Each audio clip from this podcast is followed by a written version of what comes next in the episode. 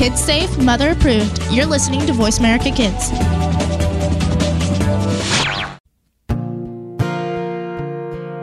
Stars could shine between the lines if you would let yourself go. Find some place you know you can use your words, use your hands. You can change the world, just pretend. Express yourself, take a chance, and you'll see be. It's time to express yourself, where teens talk and the world listens. Presented by Star Style Productions as an international outreach program of Be the Star You Are charity. You'll rock to an hour of adolescent fusion with your teen hosts and on air reporters. Meet and chat with cool celebrities, exhilarating experts, and tenacious teens with subjects regarding anything and everything that you want to know. It's time to kick off the fun with our star teens. Welcome to Express Yourself. Understanding of the natural world and what's in it is a source of not only a great curiosity, but great fulfillment. And this is from David Attenborough, the TV presenter for BBC that we all know and love. Hello and welcome to Express Yourself. We are programmed by, for, and with creative young people, a platform to give teens a voice right here on the Voice America Kids Network. I'm Brigitte Gia, and today's show is all about the gift of animals. And I'm Jovan Hundal. Express Yourself is produced by Star Style Productions and brought to you as an outreach service of the Be the Star You Are charity, a top nonprofit honored by GuideStar and great nonprofits. Please visit www.bethestaryouare.org to make a tax deductible don- donation and get more information about how you can be a part of our mission to increase literacy and positive message media. It's always a season for giving, so give big. And in this seg- segment, my fellow co-host Brigitte will be discussing how to raise the quality of life of animals in your own community. Take it away, Brigitte. Thanks, Jovan. So today I'll be going over some of the mistakes that inexperienced pet owners may accidentally make and ways that you can avoid making these mistakes and how to mitigate the effects neglect, neglect and mistreatment may have on household animals and other animals in your community. Here are some common myths that have been the causes behind really an animal's mistreatment or neglect. And so the first one I'm going to start off with is the misconception that cats are solitary creatures and they enjoy, you know, uh, home like alone time, staying home alone, and just really they don't like humans at all. Um, but that's not true. Um, the website Vetstreet actually states that separation can be very stressful for cats, and leaving them at home alone can cause certain behavioral patterns uh, that are not great for the cat and not great for your home either. Uh, specifically, separation anxiety may manifest in behaviors such as urination and defecation outside of the litter box, vocalization, so a lot of meowing, a lot of cries, uh, vomiting, excessive grooming, lack of appetite, anxiety at departure or an exuberant greeting when you return. And to keep your cat happy and to keep your cat content, uh, it's essential to really limit greeting when you return to kind of make it a more like routine thing and it's also essential to limit their time alone and provide them with stimulation and interaction in the form of play, petting, food, toys, and perches. There's another misconception that cats only purr when they are pleased or excited. And studies actually show that cats purr at different frequencies for the purpose of conveying different emotions or even like healing their own bodies. And we see that purrs really can't be considered a true communicative vocalization because they don't actually communicate specific messages um, and they don't actually tell others what the cat really wants to say. The cat uses purring uh, for things other than a specific message. Like they use purrs for a lot of things to communicate different messages and different emotions. And purrs fall between around 25 and 150 hertz. So we see that there's a wide range of different purrs that can be used to communicate different things, that can be used um, as different functions really for the cat. And so purring is actually shown to be a self, form of like self healing because cats purr when they're in pain, giving birth, even dying. And cats who fall from buildings and tall places actually have a 90% chance of survival, most likely, or at least partly due to purring. Um, this is because purring really provides physical therapy. Exposure to low level frequency has been shown to increase bone density, and a cat's purring actually, like the frequency of the purring, falls right into that low level range. And there's there's really kind of two different ways to um, treat yourself and like you know go through physical therapy. Humans we don't purr and we can't produce these low frequencies. So we have to get up and move around in order to go through physical therapy and recover bone density you know um, heal from whatever injuries that we've gotten ourselves um, afflicted with. But a cat can simply purr at a certain frequency and that will help it recover from what ever injuries it sustained from its cat adventures. Um, and so we see that purrs are not really communicative, uh, or they are to a certain extent communicative, but they're not characterized as a specific like message towards a human owner that a cat will give. They're more just kind of a general sound that cats make um, with a variety of functions. There's another myth that cats should be given milk or cream frequently or daily as a part of their diet, which is a, a falsehood in itself because adult cats, uh, like most adult animals, are actually lactose intolerant and they will get diarrhea if you give them milk or cream. Uh, a lot of animals, again, usually develop lactose intolerance after youth, after they've been nursed, uh, a lot of mammals especially, and so milk and cream are not great for cats in their adult lives. Um, there's also a myth that, uh, kind of tying in with the first one that I said, that cats are really instinctively aloof and they don't warm easily to other creatures, but that's definitely not true. Cats have a lot of different individual personalities. You know, it depends on the cat. Uh, it doesn't depend on the species, and their characters shouldn't be generalized in such a kind of, you know, awful way. And you can definitely adopt a cat whose personality really fits yours. Uh, they have all sorts of different cats who are out there and who need a home, and all cats are really lovable and they have their own distinct character traits. All right, uh, moving on to dogs. Uh, this is uh, this is less of um, something that you have to pay attention to in your own home if you're a pet owner or um, something that specifically affects individual dogs. But there's a misconception that purebred dogs are the best kind of dogs, quote, quote. Um, but actually, dog breeds are really artificially created by kind of the selective crossbreeding process that humans have kind of put forth for millennia. And selective crossbreeding kind of builds features in animal offspring and it like began very early on but the process really accelerated during the 19th century and it created specific categorizations that are now classified in the modern world as breeds.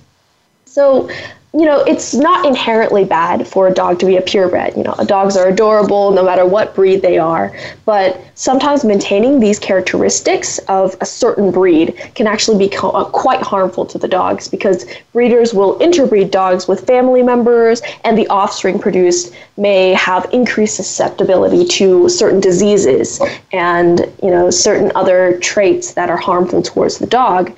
And a dog is actually in its healthy state when it's not a specific breed. Um, but then again, you know, all dogs are adorable. You definitely shouldn't be, you know, not adopting a dog because of its purebred status or anything ridiculous like that. Uh, all dogs deserve a home. It is, however, a method of bringing out certain traits in the dog, in the individual um, member of the species, that's not as great because it does encourage interbreeding amongst family members.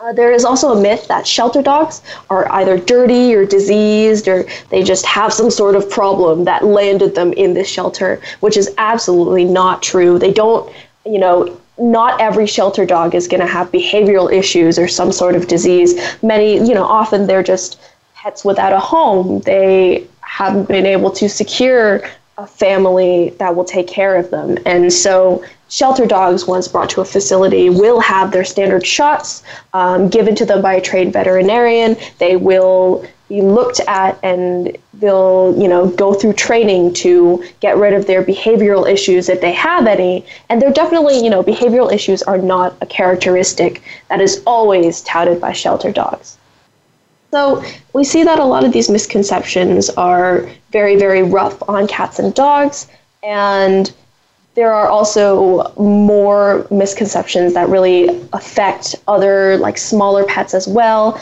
the kind of idea that bunnies specifically have a short lifespan is very common amongst you know um, this society, I suppose. And they actually have an average lifespan of about 8 to 12 years, and they're not easy pets. But we see that a lot of parents, a lot of moms and dads are getting bunnies for their kids, really, and saying, oh, don't worry, it'll die in about a year. And then they're left with a bunny that will keep growing and keep living for you know past a decade. And so what they'll end up doing is taking these bunnies back to an animal shelter and just leaving them in the parking lot. So it can be very very harmful some of these misconceptions to the animals that are involved um, that have been handled by people who believe in these misconceptions.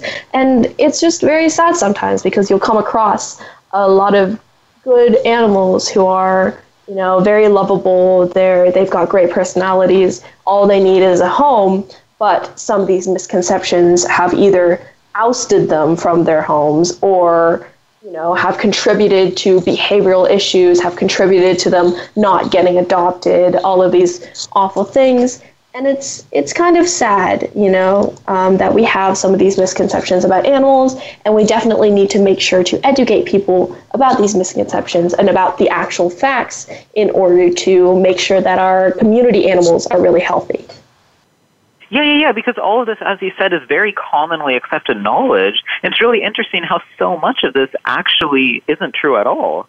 And so, out of curiosity, then, um, did you yourself learn any of these, maybe through any pets of your own? Uh, I didn't, but um, I, you know, I watch a lot of like cute animal videos on YouTube, and I also just started volunteering at an animal shelter and one of the first things they really do is kind of give you a synopsis of some of these you know misconceptions that will come up when you're talking to people who want to adopt a dog or a cat uh, or bring in animals that they don't think they can take care of and they'll train you how to really give out the true facts to people instead of going along with the misconception uh, that's there already. So that's kind of nice you know that's where i've picked up some of these Yeah, yeah. And Joven, do you do you have a pet at home that maybe you know has taught you about some of these misconceptions as well? You know, unfortunately, I actually haven't ever had a pet in my life. You know, my parents oh. are sort of yeah. wrong in that regard. And my mom actually is allergic to a few of these animals, especially cats. And so that's definitely an issue. But this was a very fascinating segment, and I thank you for sharing all this info. And unfortunately, that's all the time we have. Support our show and these amazing segments by donating to the Be the Star You Are charity that brings you this program. For more info on how to do this, go to www.bethestaryouare.org and follow our blog. I'm Joven Hundal. And I'm Brigitte Chia. More information is at our website at bethestaryouare.org. Don't go anywhere as we continue our discussion about the gift of animals.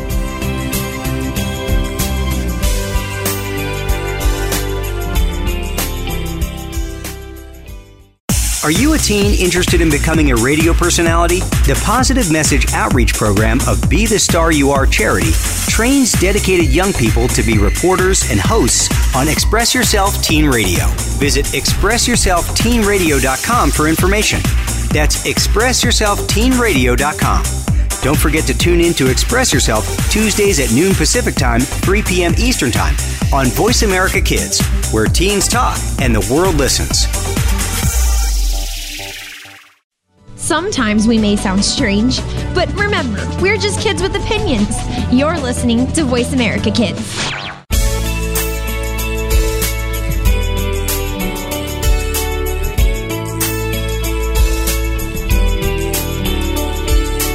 You're listening to Express Yourself on the Voice America Kids channel, where teens talk and the world listens. Express Yourself is produced by Star Style Productions, LLC, as an international outreach program of Be the Star You Are charity. For more information about our show, visit ExpressYourselfTeenRadio.com. Now, back to our Star Teens. Welcome back to our uplifting, inspiring program. I'm Brigitte Gia, and you are listening to Express Yourself on the Voice America Kids Network, brought to you by the Be the Star You Are charity. For this segment, we are discussing the gift of animals. And I'm Joven Hundal. Today we have special guest Danielle MacKinnon, author of Animal Lessons Discovering Your Spiritual Connection with Animals. With us, Danielle is a highly gifted, intuitive coach who has appeared on TV and on radio around the world. She's also an esteemed faculty member at the Omega Institute and the Kripalu Center, as well as other globally recognized teaching and wellness institutions. Her school, the Danielle MacKinnon School of Animal Communication, has helped to make the field of animal communication more globally visible than ever. Hi, Danielle. Hi. Hi, Joven. Hi, Brigitte. Uh, how are you guys? Oh, we're doing great. So, we wanted to ask you, first of all, how exactly did you get started in this line of work? Um, I know it's a weird line of work to be in. It's not ever what I planned to be in. um, yeah, my family still thinks it's a bit weird. I uh, I was in the corporate world and I was doing marketing and I was kind of being a project manager and it was all it was all okay, but I didn't love it. And then my dog got sick and I um, kind of randomly met a friend who said, Well, why don't you take her to the pet psychic? And my dog was really, really sick. Like, we thought she was going to die. And she was young. She was only, she's probably like seven or eight months old. And for a, do- for a puppy to get that sick is really crazy. So we took her well, we, I say I took her to meet this pet psychic. And, and I didn't really know what a pet psychic was. Uh, like, I, I had an idea, but I didn't know much about it. I didn't know if it could even be real because I'd grown up with a family that said that kind of stuff, intuition and psychic stuff wasn't real but I was really, really excited. So I brought my dog and my husband and, and me to meet this pet psychic. And he ended up um, nailing exactly what was going on. He talked with her. Actually, he didn't talk with her. He looked at her, he looked at me, he looked at my husband, and then he looked at her and he looked at me and looked at my husband. And then he goes, okay, so she's sick because she ate corn cobs, because she's anxious since you and your husband have been fighting about your mother and he was totally right. And basically, from that moment on, I don't even know what he said in the rest of the reading. For me, from that moment on, I've been in. And I was like, I've got to be an animal communicator. I've got to do this work. this is my thing. I'm in. So, uh, yeah, it, I was all I was all in at that time. Oh my gosh, that's that is quite the origin story. Oh yeah. wow. and so Danielle, as you know, as an animal psychic yourself, um, how have you found that animals can really help someone evolve? Evolve, because you you you mentioned that you and your husband, you know, had a little bit of a conflict at the time, and the puppy got sick. Uh, yeah. Did you guys, you know, um, did your pet help you guys kind of like resolve that conflict in any way? Well, where she helped me evolve the my puppy who got sick was by bringing me to be in front of the by getting sick basically where i met the pet psychic and that opened me up um, animals always are they're all in every single interaction you have with an animal there's an opportunity to learn and evolve like it, it's if you can consider every single animal you meet to be like your teacher then you're you're doing well because you can learn from the animals. So many people forget. They don't think of the animals as teachers. They think of them as I need to help, I need to rescue, these guys need me. And of course they do. So many animals are in the human world. But we need them because they're bringing out in us things that we don't necessarily want to deal with to make us grow and evolve. So I forgot exactly what your question was, Brigitte. I'm sorry. No worries. what was it, or did I answer it?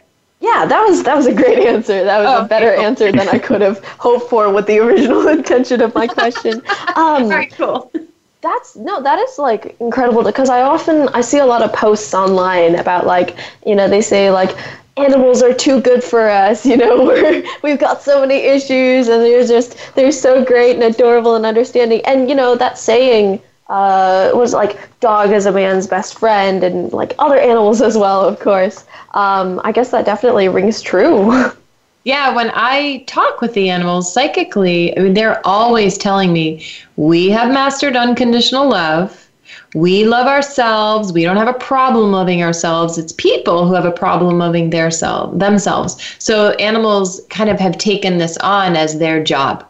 They're here to help us learn to truly love ourselves, to accept ourselves. Like you don't see an animal with an eating disorder. You don't see an animal who feels bad about himself because he can't climb that tree. You know, we are the ones who do that. Animals have it down. So yeah, I'm totally with you. Dog is man best friend. Like they they they get it and they want us to get it. Oh, that is, oh, that's a that's... very interesting perspective. Yeah. and so, have you always had like a sort of connection, or were you always kind of drawn to animals even from a young age? Yes, as um, really, really young. I've always, I think at one point I had 28 hamsters, two birds, a guinea pig, a rabbit, and a oh dog. Oh and, and 33 caterpillars because I had a real thing for wow. caterpillars. So I know. So yeah, I've been drawn to animals my whole life, but it, I was looked at like the weird person. You know, my mom was kind of like, "You need to chill out." She's like, they wouldn't. My mom wouldn't let me go to the mall because there was a pet store in the mall, and I'd walk into the pet store and I'd stand there and cry because I could feel all of the animals' pain. Right. So my mom was like, Danielle, you're being way too sensitive. You need to calm down. And but she just thought I was overly sensitive, but really I was picking up on this. It's um it was a little hard to be me as a little kid. I just no, like stop owning so many caterpillars. Right. like, you know, they, they, you know, caterpillars are, I mean, like, caterpillars especially, you know, you've got that whole, like, um, this is a little off topic, but, you know, you've got that whole, like, chrysalis transformation thing, and that it just represents a lot in life, I feel like. You see that a lot in like poetry, and you know you can learn a lot about caterpillars and like from caterpillars. Except I was weird for having caterpillars, so I was learning from the caterpillars, but nobody else was. They just thought I was weird. and then you know, like maybe in high school, you analyze a poem about caterpillars, and then you'd be like, "Bam! Look at that!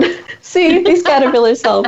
so um going off that real quick, uh, you mentioned earlier that um, you know people always want to quote unquote help animals, you know, like get involved and kind of rescue them from situations. Yep. But like how how can animals like really rescue us? Like how can we how can we fully listen to animals? Should we uh, always go to uh, an animal psychic like you, or should we kind of try and open our eyes and ears to whatever the animal is trying to tell us directly? Okay, so let me just first make clear there's nothing wrong with rescuing animals. I do it as well. I am all over that.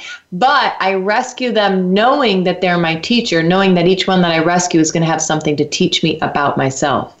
So, to answer the second part of your question, I just want to make sure that you knew I think rescuing yeah, is yeah. and then the, the, second part of your question was about um, how do animals do this? So the way an animal can teach you is, I'll give the example of my dog Bella. Um, when we first got my dog Bella, uh, she i was working on becoming an animal communicator but i didn't totally believe in myself. I didn't believe that i was good enough.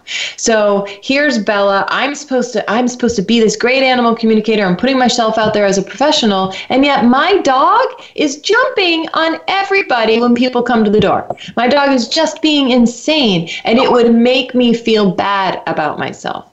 So what i started what i realized from talking with bella since i was intuitive at that time was she was doing that to give me an opportunity to look at my own emotions, look at the feelings that were coming up, and work with them. So through her, I started working on those feelings of not feeling good enough. And the better I felt about myself, the less Bella jumped on people. So she helped me evolve. Does that make sense? Yeah, yeah.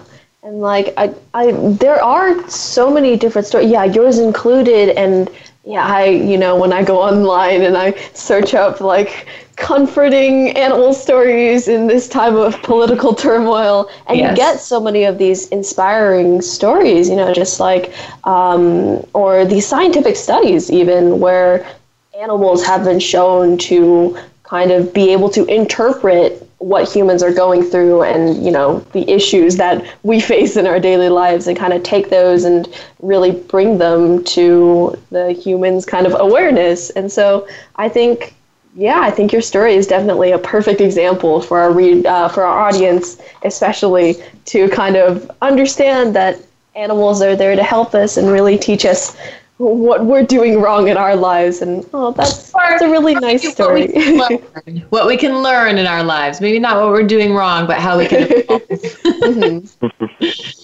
and I studies that are coming out lately that are like science. Uh, you know, this this study proves that animals have emotions. I'm like, yeah, of course. oh. Uh huh. so science still feels a little bit behind. Like they're all excited about things that I think a lot of us just know. You know, I live in the world of animal emotions. So, sorry, I just wanted to bring that up because you were talking about uh, science catching up or science. Yeah. it's there, but it's a little behind. they're, they're kind of. Well, so kind, kind of going off of what ahead, you just said yeah. about, you know, like animal emotions specifically, then so, like, when you are, you know, going through your process and communicating with these animals, so on the mm-hmm. other side of the exchange, what do you think the animal is going through? Do they understand what you're doing, or what, how they're helping us people, or what do you think is going on there? Oh, they 100% understand. They talk to me just like you guys talk to me. They can have conversations. They'll also show me pictures and give me feelings and emotions and, and things like that. But they totally get it. Like animals, your your dog could tell you about the stock market. I know that makes me sound crazy, but your dog could intuitively talk with you about the stock market, but your dog doesn't care to. Because animals know what's really important. They're more into the big picture, they're more into that evolution than they are into the day to day minutia. When you talk with an animal at this deep level, they want to go to, well, why don't you feel good about yourself? Or why are you anxious? Or why are you pushing yourself this hard? Versus, okay, so you're worried about money or you're worried about your boyfriend or whatever the thing is. They're, they're more interested in that bigger, deeper stuff. Yeah, definitely. And oh wow. I know, kinda, I know it. person, I know it. I mean, it makes sense because we're we're kind of fixated really on materialistic things, and we we have the idea that that is quote unquote more advanced than like what animals feel, but really they probably have the bigger picture and we're still stuck. Like science we're kind of behind here. Yeah um, nailed it. Totally nailed it. They've got the big picture and we are yeah we miss it a lot of the time. yeah human intelligence. right. little sketch. well, thank you so much, Danielle, for that amazing conversation. We'll definitely be continuing in the next segment. For this segment, though, unfortunately, we are out of time. Uh, audience, to learn more about Danielle and animal lessons, go to www.daniellemackinnon, spelled uh, M A C K I N N O N and visit her Facebook page at facebook.com slash intuitive Danielle. During the break, please visit our radio site at expressyourselfteenradio.com for photos, descriptions, links, blogs, and more. We will be again continuing our, in our conversation, so stay tuned. I'm Brigitte Gia. And I'm Joven Hundal. Please visit our charity site at bethestaryouare.org and watch our fun and informative videos at youtube.com slash bethestaryouare. Stay right here as we continue our fascinating discussion for today's theme, the gift of animals.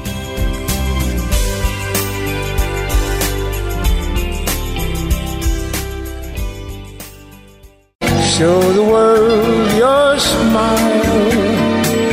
Be the star you are. If you are ready to be inspired, energized, and edutained, you've come to the right place with our two life changing programs at BeTheStarYouAreRadio.com. Live every Wednesday at 4 p.m. Pacific on the Voice America Empowerment Channel. It's our lifestyle show, Star Style Be the Star You Are, with hosts Cynthia Brian and Heather Brittany. On Tuesdays at noon Pacific, Teens Talk and the World Listens on Express Yourself Teen Radio on Voice America Kids. Come play with us at BeTheStarYouAreRadio.com. We don't care how you got here. We're just glad you showed up. You're listening to Voice America Kids.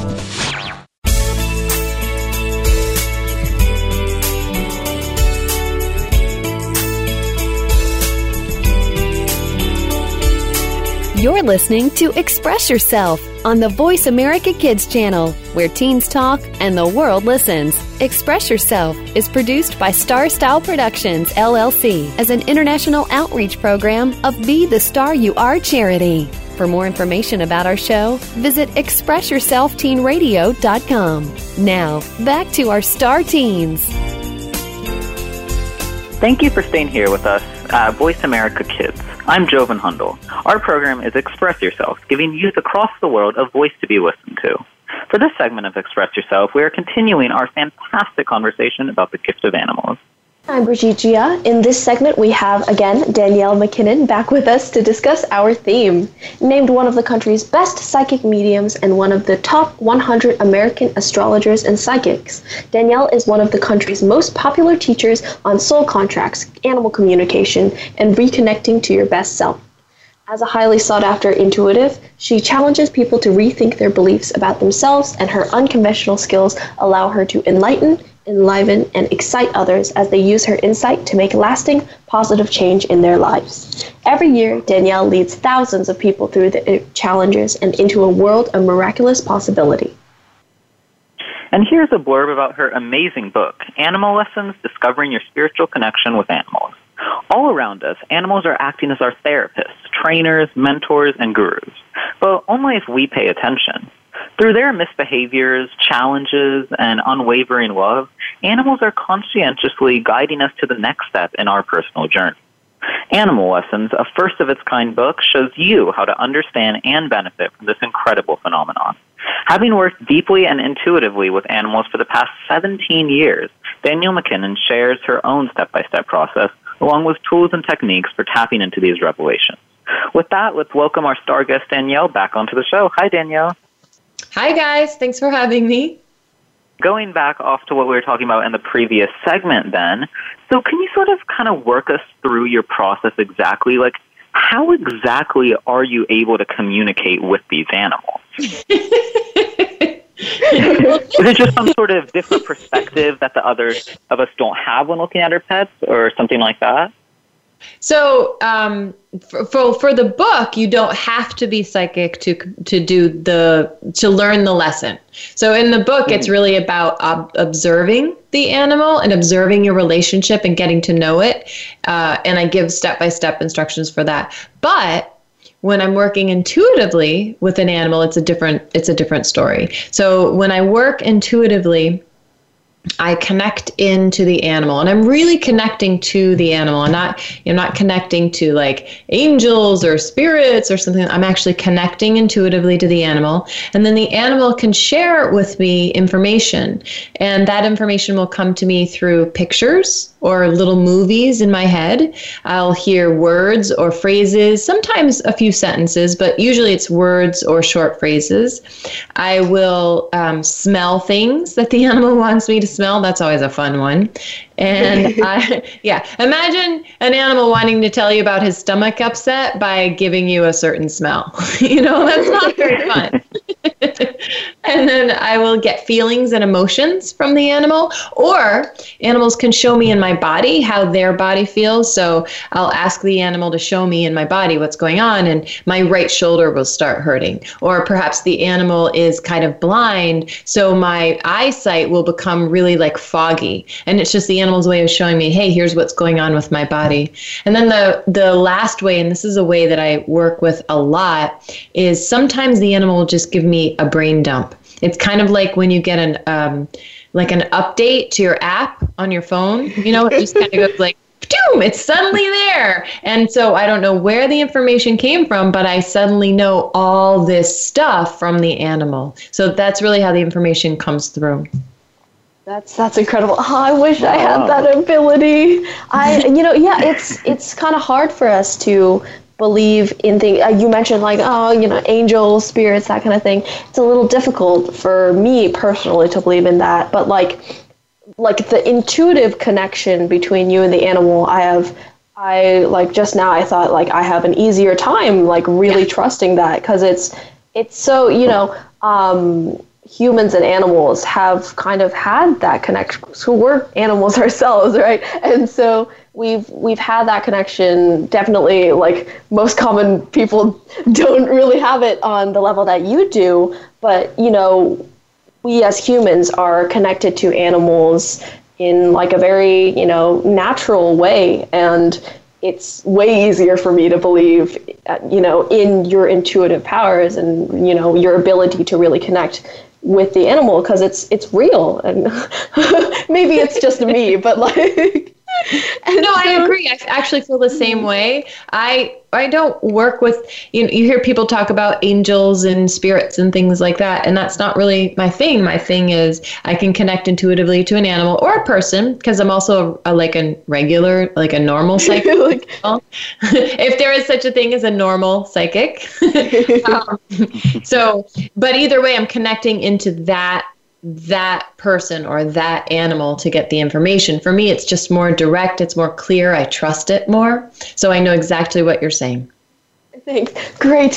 Whew, I was worried for a second there. I was just blathering with. No, no. And I will say though, one thing that you said was, "I wish I could do that," or "I wish I had that ability," and um, I'm going to say that everybody has this ability. When I teach people in my school, everybody can do it and they have the best time doing it. The hardest part is just trusting that you're actually doing it and you're not making it up in your head. But once you can kind of go, all right, I feel like I'm making it up, but I'm going to see what I got anyway, it becomes really fun. yeah, that's absolutely yeah, incredible. Yeah. So Danielle, you mentioned earlier that you know you get animals who will tell you certain things or like certain things that they're feeling, and you'll get animals who will just give you an entire, you know, their entire like emotional and physical state, um, and kind of like a brain dump. And so, what kinds of animals do you typically work with the most? You know, is it the the first or the second? I work with dogs. Dogs and cats are probably the most common just because, you know, people have them as pets and and that's, you know, people love their dogs and their cats. And th- so those are the people who are going to pay to bring their animal to me to talk with them. But I work with horses and rabbits and ferrets and mice and goldfish and insects and, you know, you name it, I've probably worked with that kind of animal. there isn't um so you would think oh it can it's only going to be the big animals or it's only going to be you know the mammals but i have had incredible connections with fish like a simple goldfish who you think is not going to be very impressive or aware and yet that goldfish actually blew my mind and i did the reading on the goldfish in front of like 150 people and the goldfish blew everybody's mind with what he had to say to his person. It was really cool. They get it. It doesn't matter how big the animal is, they get that they want to help us. They want to help humanity evolve. Right, right. And so I actually want to go back to something we were talking about a little in the previous segment, where um, you know we were talking about how such in such a materialistic society that us humans have, these sorts of pets allow us to you know kind of look at the bigger picture about what's really affecting each and every one of us, and so there's definitely some psychological benefits for owners then when they have their animals, their pets. But so for the pets and animals themselves, um, I remember you were saying that you know they can give you smells or some sort of messages to tell you what they're thinking. But are there any sort of noticeable changes, like psychologically or anything like that, for the animals after you communicate with them? So after I communicate with them, no, they're kind of like, cool, I gave my message and I'm moving on.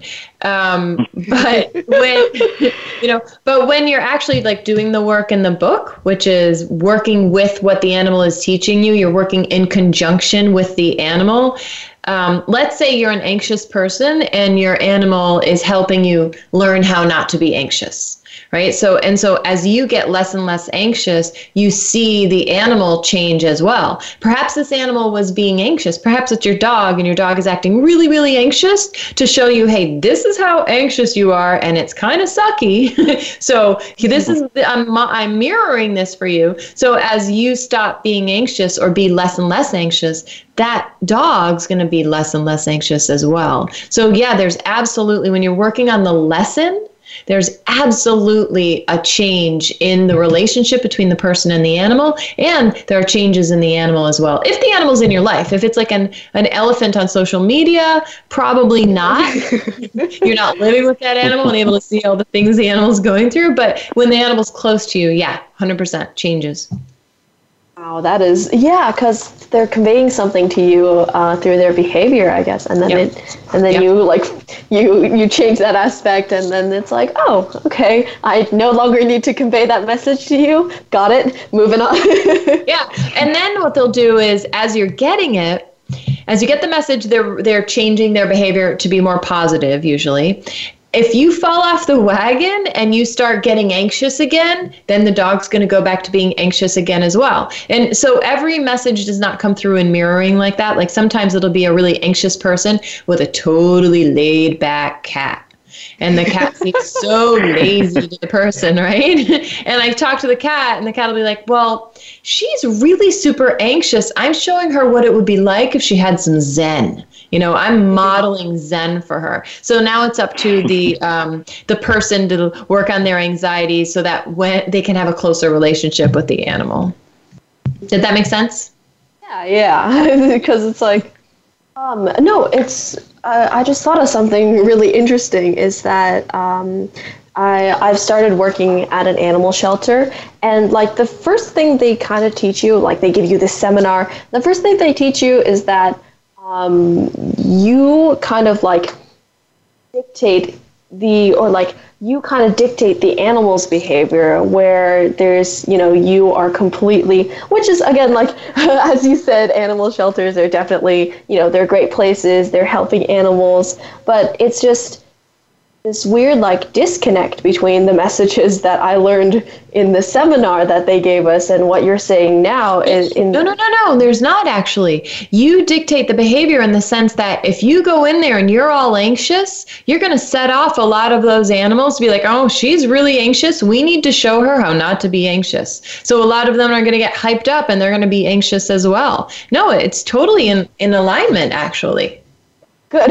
okay. Because I was like, one, that's good. That's good. I was wondering which one, like, w- what do I do now with these two messages? That, yeah, that definitely makes more sense yeah. in that it kind of, I was like, what's going on?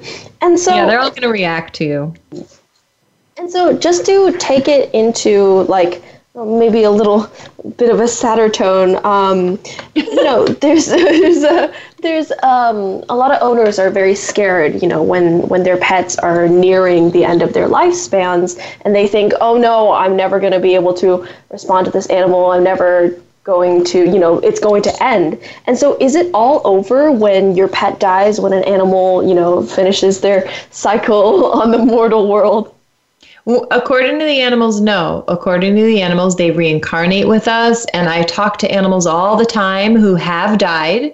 And it's still, it's no big deal. You can still connect with them. They still give information. They still hang out with their people. They come and go. Like it's not all over at all. I know it sounds really. Cra- I know I sound like a crazy person saying, "Yeah, I talk to animals who have died all the time," but I think you get what I'm saying, right? Yeah. Yeah, yeah, and oh. thanks so much, Danielle, for this wonderful conversation. Unfortunately, we are out of time. Check out Danielle and her work at www.daniellemackinnon.com. MacKinnon is spelled M-A-C-K-I-N-N. O-N, and visit her Facebook page at facebook.com slash intuitive Danielle. During the break, be sure to check out our charity site at btsya.org which stands for Be the Star You Are, a 501c3 literacy and positive media charity. And there's more info under events at our website at www.bethestaryouare.org. I'm Joven Hundal. I'm Brigitte Gia. Please visit expressyourselfteenradio.com for more information about our show. When we come back, we will continue our inspiring conversation on the gift of animals.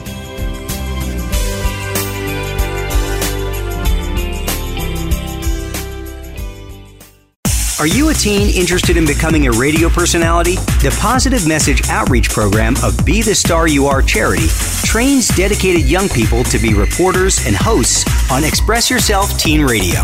Visit expressyourselfteenradio.com for information. That's expressyourselfteenradio.com. Don't forget to tune in to Express Yourself Tuesdays at noon Pacific Time, 3 p.m. Eastern Time on Voice America Kids, where teens talk and the world listens. You're listening to Voice America Kids, now with 33% more active ingredients and no artificial coloring.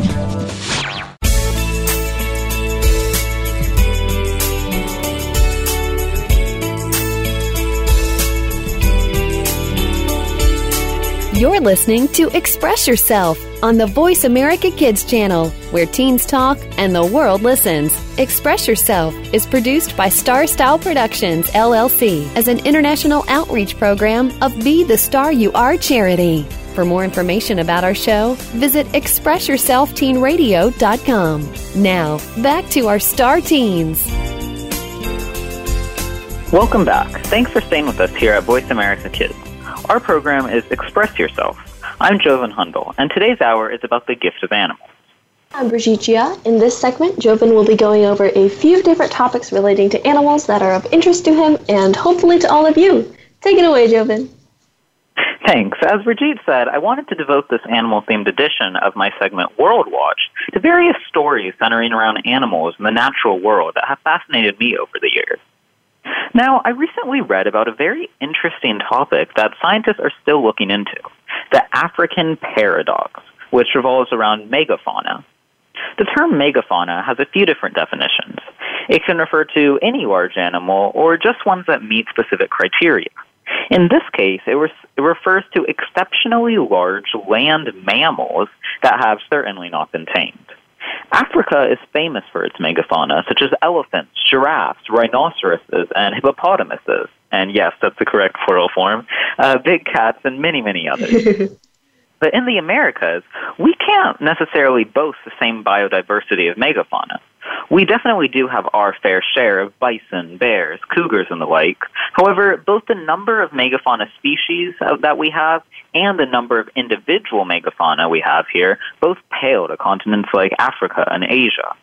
But here's the thing the Americas actually did used to have far more megafauna.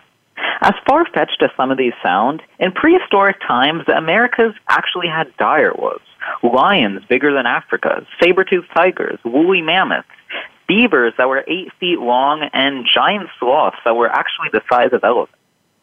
However, all of these listed, as well as many others, have all died out now, and researchers are still trying to figure out why they have died out, while so many of Africa's megafauna have stayed alive to the present day. And it'll be interesting in the coming years if scientists can indeed figure out the reasoning behind this African paradox, as this info could surely fill in some gaps in these prehistoric times that we know so little about.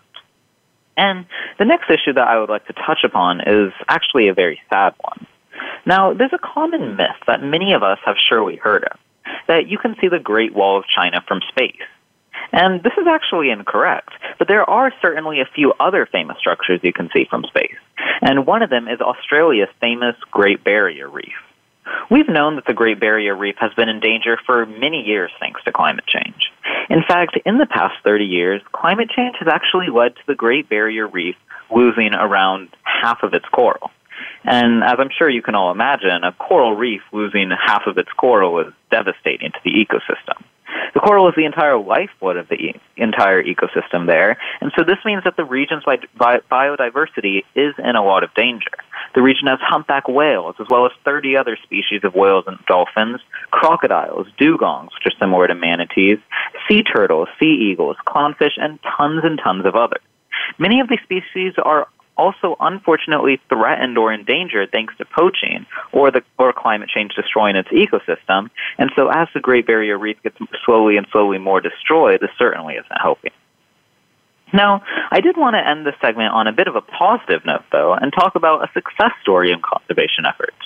Whenever you see mentions of animals being named threatened or endangered, sit up and take note, because there's definitely a chance that if conservation efforts are dedicated to those species, they could always make a resounding return. Now, the giant panda has been one of the most recognizable and popular animals in the world for decades now. You'll see stuffed animals or pictures of these animals just about everywhere you go. Formerly, giant pandas were considered endangered and their habitat was shrinking. Since their diet mandates tons and tons of bamboo and they don't live off much else, and they are an endemic species, in other words, they're only native to China, their numbers had been dwindling for years. However, with China spending government money to open up various reserves, as well as international support, giant pandas have been able to make a comeback. And so they've gotten over a thousand new giant pandas in the past 15 years alone. And they have now been upgraded from an endangered species to a vulnerable species. This is a huge step forward and could eventually lead to them not being threatened at all. Anyway, these have just been some animal related topics that interested me while learning about them, and I thought they'd be absolutely perfect to talk about for this show. Uh, definitely. Um, I, I really like how you put uh, a bit of like the, the kind of guys, Great Barrier Reef, it's dying because it, you know, the, you know, we have a lot of carbon emissions and that that kind of contributes to our like algae population, which then right, feeds right. upon the coral reefs. And the thing that's important about that, you know, it's great that you mentioned the barrier reef and, you know, like talked about kind of how a lot of coral reefs are dying, is that, you know, 40% of the world's population, human wise, like the world's human population, uh, gets its protein from the oceans, from the fishing industry. And so when we take away this biodiversity, corals are dying because of um, algae growth due to uh, CO2 emissions, then we see that these fish are dying, that people as well will be affected. So this isn't just, Oh, oh yeah, right? Like this isn't just on the other side of the world, some random little little structures are going away. This is impactful to 40% of the human population. This is Yeah, the yeah. biodi- yeah, and like oceans are key to the world's biodiversity, and we need these coral reefs. And it's great that you were able to mention that and really bring it to the kind of like the front of um, your segment as well. And I definitely agree with you that conservation efforts uh, can be very successful. And you know, giant panda, and then you've got like California condor, who was I, I think it was almost extinct. It was just hunted down. Yeah, yeah. Yeah, and then like bald eagle as well, our national bird was hunted almost to extinction, but then we brought it back, and that's that's definitely a great way to kind of remind everybody that hey, there's still, you know, there's still hope. We can still work on saving saving our species. And so, Jordan, and- are there? Oh yeah, go ahead. Definitely. Oh yeah, sorry. I was just going to say, and how you were talking about how um, so many of these environmental issues that people don't think affect us actually do. You know, another thing that that can be applied to is deforestation.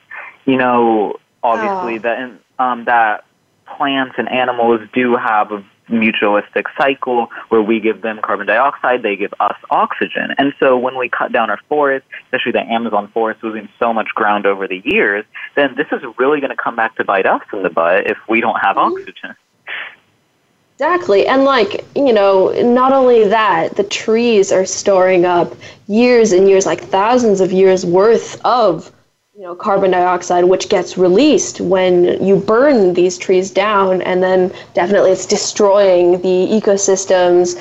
It's just absolutely awful. And, you know, there's there's a species. uh, Speaking of Africa, um, uh, like the giraffe. A lot of people think that it's at the forefront of you know, like animal species in general, that there are a lot of giraffes because it's such a symbolic species. But in fact, giraffes are fast, you know, they're losing their habitats, they're being hunted for meat, they're, they're they've slipped onto the endangered list. And we don't realize that because we think they're a prevalent species, um, just in terms of like, you know, uh, a lot right. of yeah, like they're used as logos and stuff, but it's it's awful. A lot of well-known species are dying out because we haven't been careful with the way we're treating this earth. And so, anyway, moving back onto your segment, Joven, uh, are there any theories behind the African paradox that scientists are actually currently exploring? Yeah, so there have been a lot of different theories over the years. You know, we've obviously uncovered fossils of all these different megafauna that were in the Americas. So there have been theories over the years. And right now, there are only two prevalent ones that haven't been disproved yet. Number one, there's a theory about hunters, actually, when they came to the Bering Strait from Asia into the Americas. There's theories about hunters actually overhunting, and so some thought that the number of humans there would be far too little to make an impact over all of these different species on the entire continent. However, uh, there are various computer simulations ran online which showed that this could have actually happened. We don't know for sure if it did, but it could have. And so another theory out there is that there was a comet sort of along the lines of what ended up killing the dinosaurs. That's another theory out there, but nothing has actually been conclusively proved. Yeah, so there's there's two these two still plausible theories. I think that kind of you know ties in with what we were talking about earlier. Hunters humans have kind of a big impact on the earth that we sometimes yeah. don't realize. And so, um, kind of connecting with that, uh, Joven, are there any attempts to save the Great Barrier Reef from its current path? Yeah, so there have actually been a lot of different um, efforts to save the Great Barrier Reef. You know, it's a national landmark of Australia.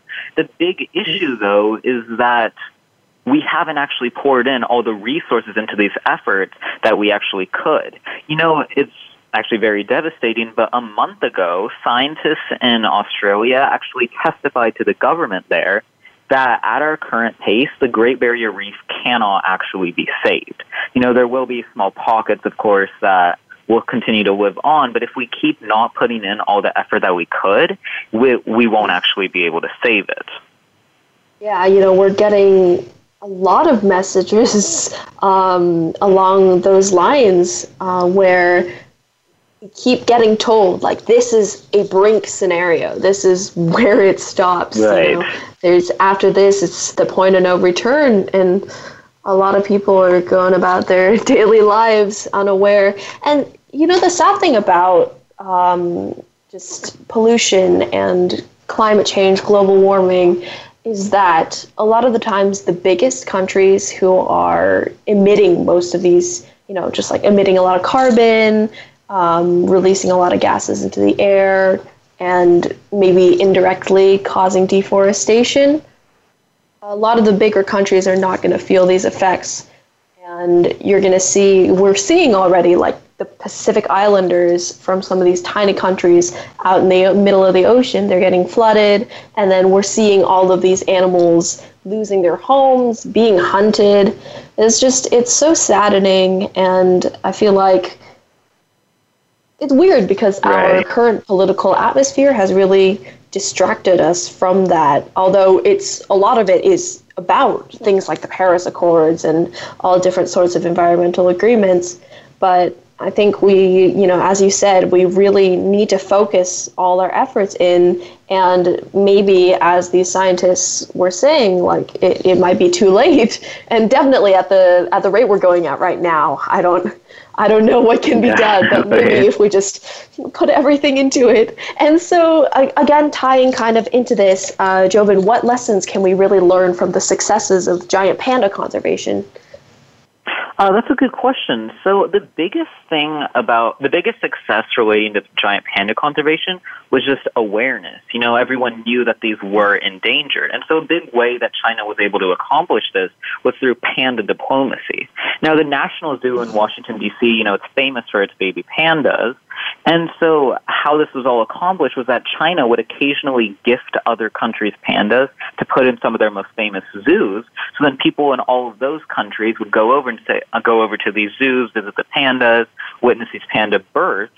And as a result, they might donate to some panda charities. They might just raise awareness. They might buy some sort of stuffed animal that gives some money back to these charities or anything like that that would raise awareness and eventually uh, lead to you know more money being funded to panda conversation, conservation or anything like that.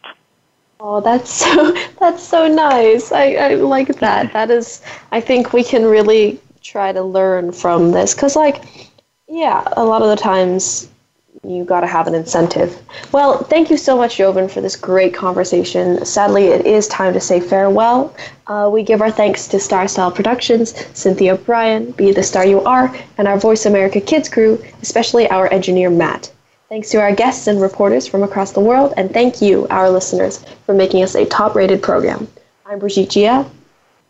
And I'm Joven Hundal. You have been listening to Express Yourself, an on air global community where teens talk and the world listens. For info on our creative community, go to www.bethestaryouare.org and our main site at www.bethestaryouare.org. star.org. Until next week, remember, love animals, be kind, and be here. Speak up, speak out, and express yourself. Thanks for joining us this week on Express Yourself, produced by Star Style Productions LLC as an international outreach program of Be the Star You Are charity. For more information about our show, be sure to visit expressyourselfteenradio.com. Please join us again next Tuesday at noon Pacific Time, 3 p.m. Eastern, when teens talk and the world listens on the Voice America Kids channel. Until then, remember to express yourself. Stars could shine between you would let yourself